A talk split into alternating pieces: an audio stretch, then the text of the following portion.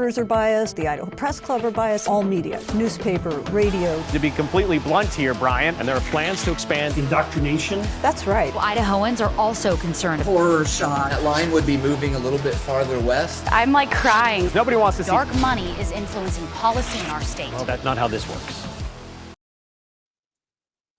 Well, hello there, and welcome to Nowhere to Hide. Today we will be talking about leadership versus the easily led.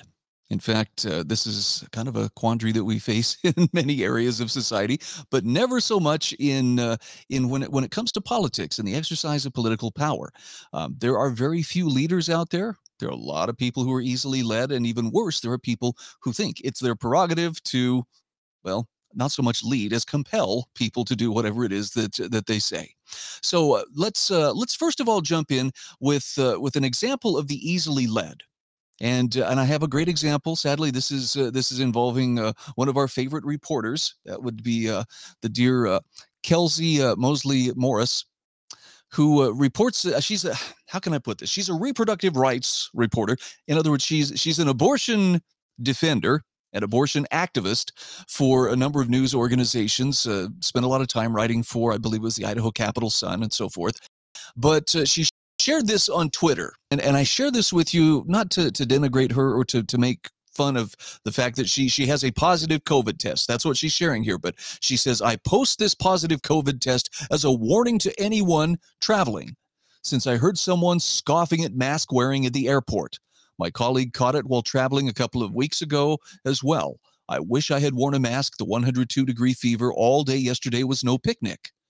Now, again, this this is not to gloat over the fact that that she became ill, but she's still trying to push the narrative. She's still trying to cling to that that tired old trope of, well, you know, if they'd only worn a mask, none of this would have happened. Kelcie, we're so far past that now. You can let it go.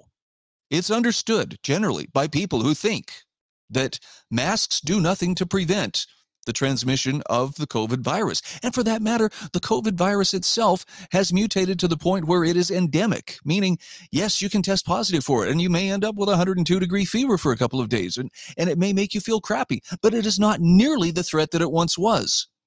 So, what, I, what I'm poking fun at here and, and what I'm actually trying to call into correction is her attitude that, well, if people would just do what they're told. No, Look, we, we already know the masks did not work.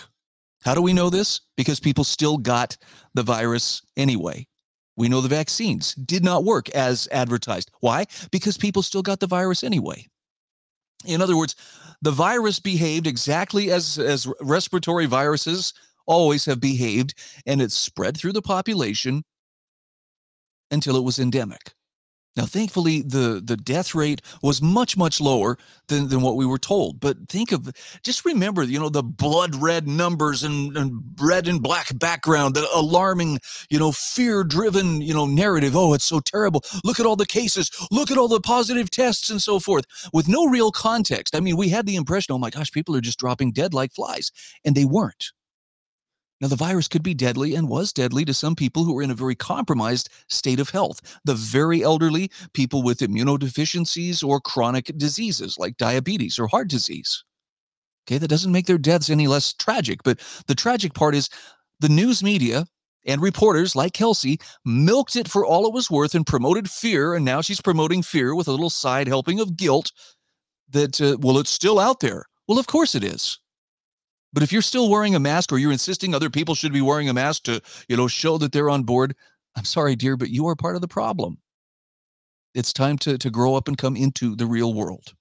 All right. Now, having said that, speaking of growing up and coming into the real world, now that COVID has died down, and it has as a crisis, or at least a crisis that can be utilized to uh, to justify huge expansions in government power, drastic measures that have never before been undertaken, which it was used to do.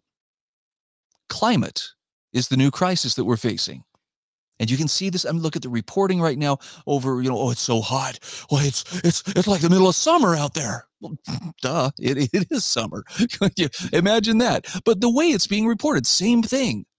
Where before you would see, you know, a reasonable map of, okay, here's, uh, you know, green mountains and here's blue for the lakes and whatnot. And oh, look, a bright yellow sun indicating that uh, it's going to be sunny and hot today. No, now it's like blood red and fuchsia and all these bright colors that indicate danger. And it's never before been so hot. It's, you know, I mean, we had a member of Congress talk about this is the hottest recorded day in 120,000 years, as if 120,000 years ago, they were accurately recording temperatures. And so that's how we know.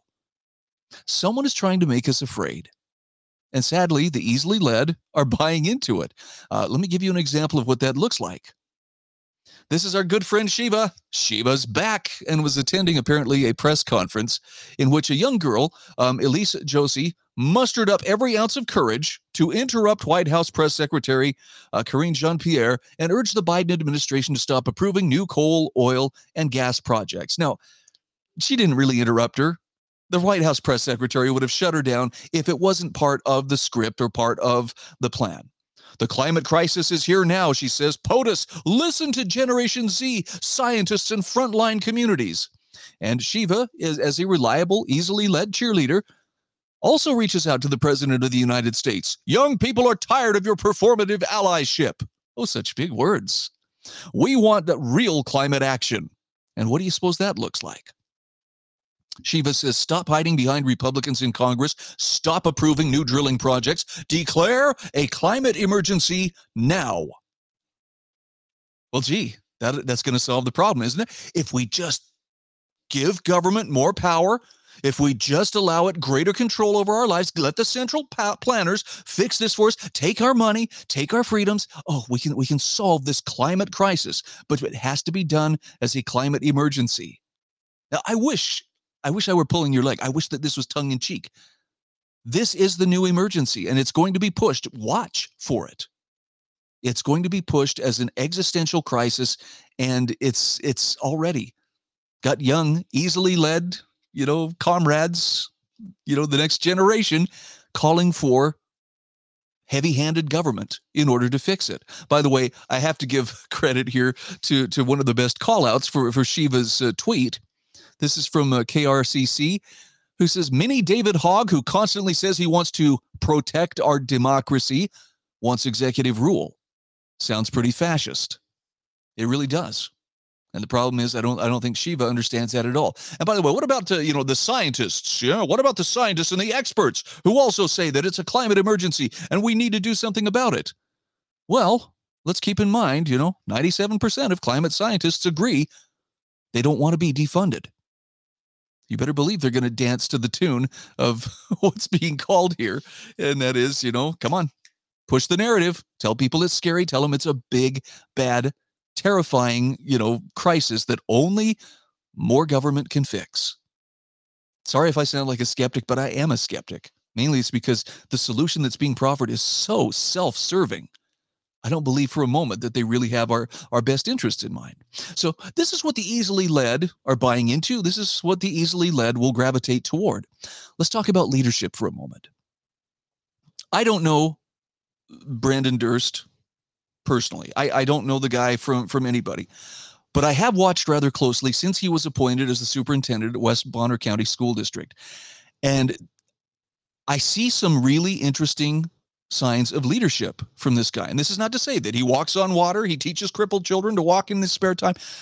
He is just someone who has has shown the ability to go into the lion's den, so to speak. And I'm, I'm being complimentary here. I'm not. I'm not. Uh, I have I have much harsher ways of describing some of the, the crowds that he's been willing to address and, and endure prolonged questioning and struggle sessions from.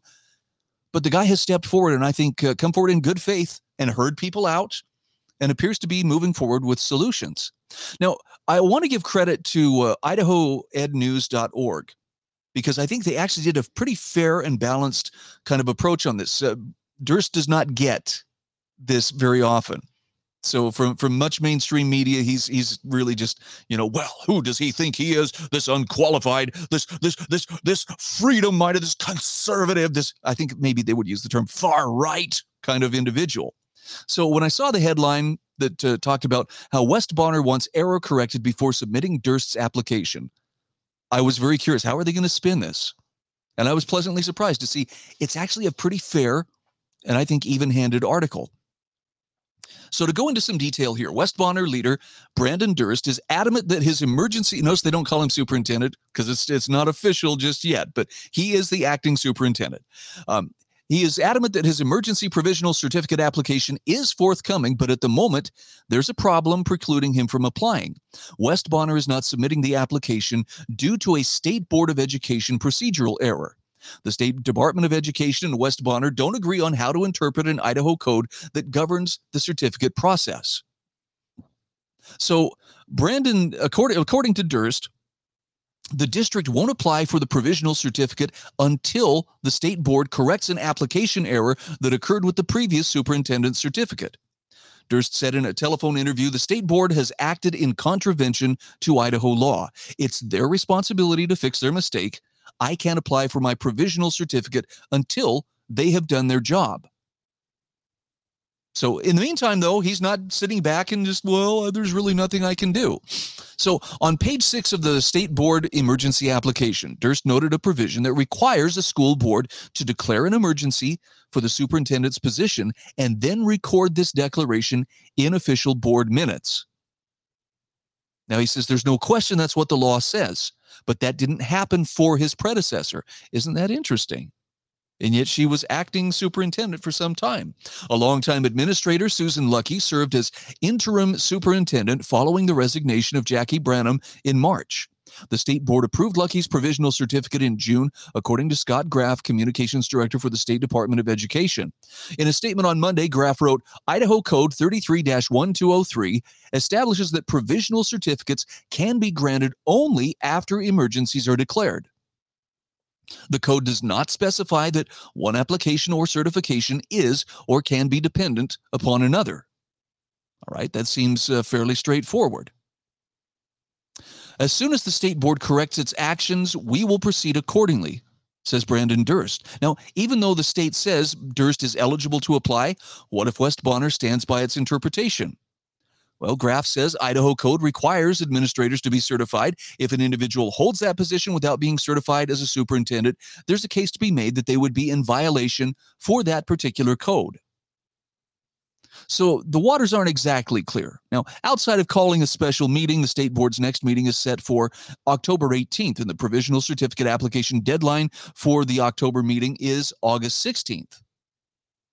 If Durst does apply and the application is not approved, yet he remains superintendent, well, then a funding reduction can be imposed for the superintendent's full salary says uh, Sina Lackey, Director of Certification and Professional Standards. The emergency tif- certificate is required because Durst did not meet all the requirements to obtain a superintendent ador- endorsement when the district hired him. Now, this was understood going in. This is not like something he just, you know, was hiding from them and has been, you know, trying to stay out of the media spotlight, you know, to avoid any kind of scrutiny. Because of the failed two year, $9.4 million supplemental levy in May, Durst and other board trustees are facing a budget shortfall that could threaten cherished programs. Okay, now some people, teachers and some parents, view these, as, these cherished programs as entitlements. But where you're dealing with taxpayer money, um, sometimes you you have to learn that the word no applies to you as well.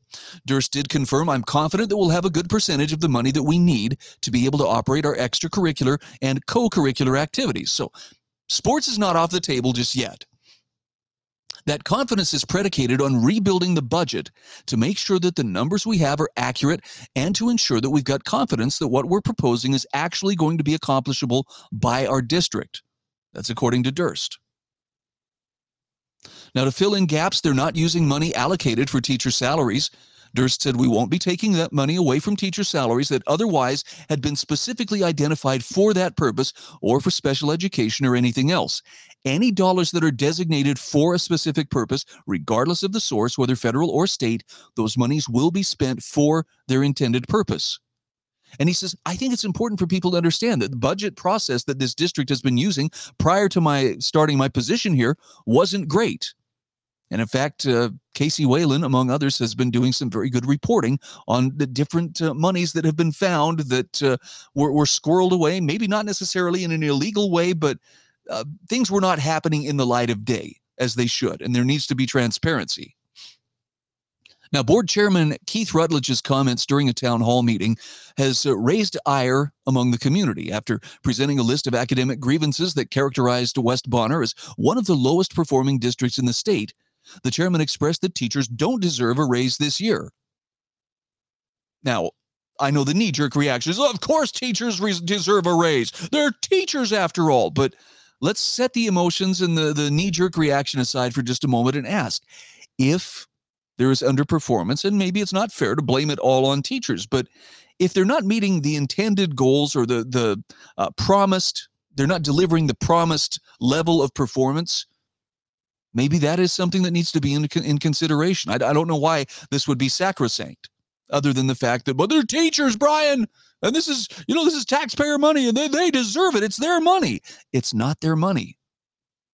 My wife is a teacher. I would love to see her get a raise too, but let's let's be honest the taxpayers are a consideration that have to come into play here and and again if there's low performance we need to start looking at why is that performance low that's not blaming it all on the teachers but again it's just not it's not a matter of it's a slam dunk and nobody can question this we should be questioning this as well as a few other things now, to boost morale and show them support, a local fourth grade teacher gathered more than 100 uplifting personal stories from former students and parents about West Bonner educators. That's wonderful. But again, it still doesn't entitle them to an automatic raise or automatic, you know, access to the taxpayers' pockets. Durst says, I also think there's been some misreporting around our commitment to supporting our educators. He said, I think we want educators who are committed to providing academic excellence to our students. We want to fund academic improvement and outcomes.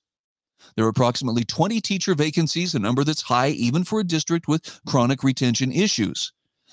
Durst said this year has an even has a higher number than even normal, although it's not unusual when there's a change in leadership, no matter who it is.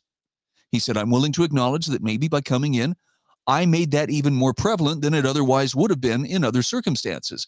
By the way, that's I mean that's a pretty fair admittance on his part. Well, may and there may have been some people who said, "I'm out of here," because they knew there was a change in leadership or they had some specific objection to him.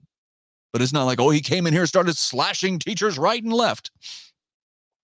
Durst believes the district's aggressive and creative recruiting is producing applications from qualified candidates. We've had some people from out of state apply for positions with our district, people who would just be all star teachers in any school district in the state of Idaho, and they've applied for positions here. So he says, We're excited about the quality of talent that we're attracting. I think we're actually going to have a stronger staff next year in a lot of ways than we've had many years in the past.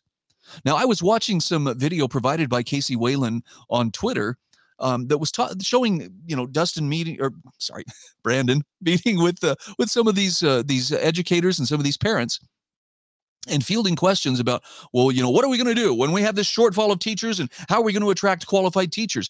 And a point that he made that I think has to be taken into consideration is, you know, West Bonner County does not have the, the school district doesn't have the kind of deep pockets that uh, can be found in districts, you know, just across the state line, say in in eastern Washington.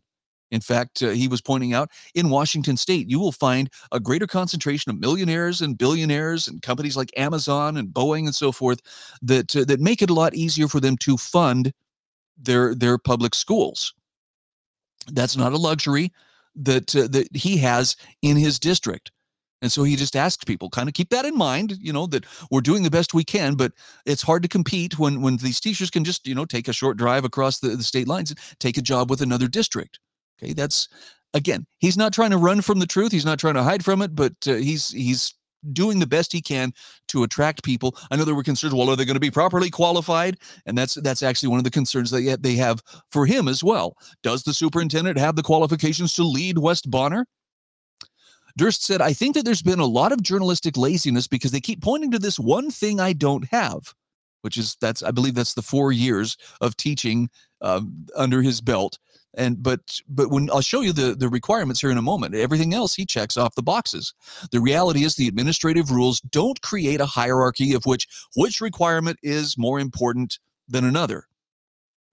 An administrator certificate with a superintendent endorsement requires the following so these are the things that, that uh, are required before they can issue that certificate.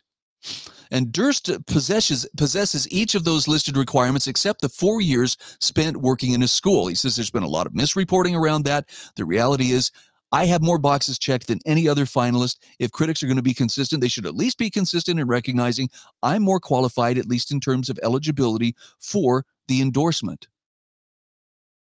So here's what some of those qualifications look like doctorate or comparable doctorate degree or comparable education, an education specialist or doctorate degree, or having completed a comparable postmaster's sixth year program at an accredited college or university. Here's the one he doesn't have four years spent working in a school, four years of full time certified licensed experience working with students while under contract in an accredited school setting. Administrative internship, that would be completion of an administrative internship in a state board approved program for the superintendent endorsement or have one year out of, of out of state experience as an assistant superintendent or superintendent. Now, there's just a few more qualifications here. And again, these, these are things that he checks off. Completion of a postmaster's school superintendent program, provide verification of completion of an approved program of at least 30 semester credit hours of postmaster's degree graduate study for the preparation of school superintendents at an accredited college or university. This program in school administration must include demonstration of proficiency in conducting instructional and pupil service staff evaluations based on the statewide framework for evaluation and demonstration of competencies in the Idaho Standards for Superintendents and the Idaho Standards for School Principals. And also a recommendation, receive an institutional recommendation for a superintendent endorsement. So I know the hyper focus well, there's that one thing though, as if, you know, all these other things in his background um, don't, you know, don't contribute to his qualifications. And I think it's worth pointing out too, uh, the problems that are being faced right now in the West Bonner County School District are problems that existed before Durst ever came on the scene. So just something to consider. He hasn't had a chance to screw it up. And I know there are some people who are begging that he will, or even just hoping that he will, so they can feel justified in in feeding him to the dogs. But you know, if if you could see the the kind of crowds that he faces and the hostility, just open hostility that they have for him, it's way out of proportion for anything that he has done, or for that matter, anything that he's even said. And when he's facing these folks, he's very uh, very down to earth as far as uh, he's he's actually quite patient much more patient than i think a lot of people would be. Now he says it's hard it's stressful but i enjoy it when it comes to uh, becoming a superintendent. He says, I've always wanted to do something like this. And the reason is because I know the impact education can have on somebody's life. I also recognize the need to have educational leaders who see things differently and do things differently. I think this is what scares some of the uh, establishment types. And so the opportunity to do that and to be part of it is pretty exciting for me. I mean, that's a pretty positive way to look at things, especially when you've got people standing right in front of you sharpening their knives. I did like this tweet that he sent out, and and man, the the comments, oh, the pettiness that that, that followed. Brandon sent out a, a tweet that said, "Leaders who are intimidated by mobs aren't leaders. Leaders who constantly look for public approval over the public good aren't leaders. Leaders who do what needs to be done, even if it costs them everything. That's the sort of leader that I aspire to be." And again, I don't know the guy personally and I'm not trying to sell you on him as you know the the answer to everybody's prayers, but I'm telling you, I'm impressed with what I've seen in his patience in dealing with his critics, his willingness to step up and, and be criticized and called out and to face things squarely. I think uh, I think you've got some real qualities of leadership on display here. How about give the guy a chance? How about give him the option, you know, of, of actually showing what he can do, and let's revisit this, you know, after the school year, and and we can see. We'll have at least some some benchmark by which we can see. Did things get worse? Did things get better? Was he able to solve problems?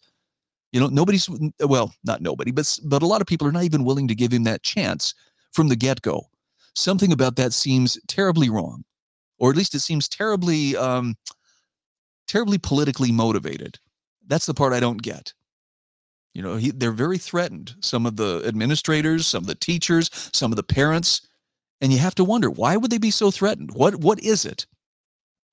I have to wonder if it's just the fact that maybe it's not someone who is a reliable leftist that uh, you know that they can count on to toe the party line and to to march in solidarity with them, as our friend Shiva would say.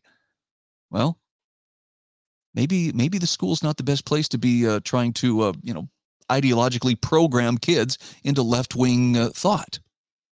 And maybe this represents a challenge to those who thought they had an easy, clear shot at doing that. I don't know. Give the guy time, though. Let's see what he can do. I'm Brian Hyde, and this is Nowhere to Hide.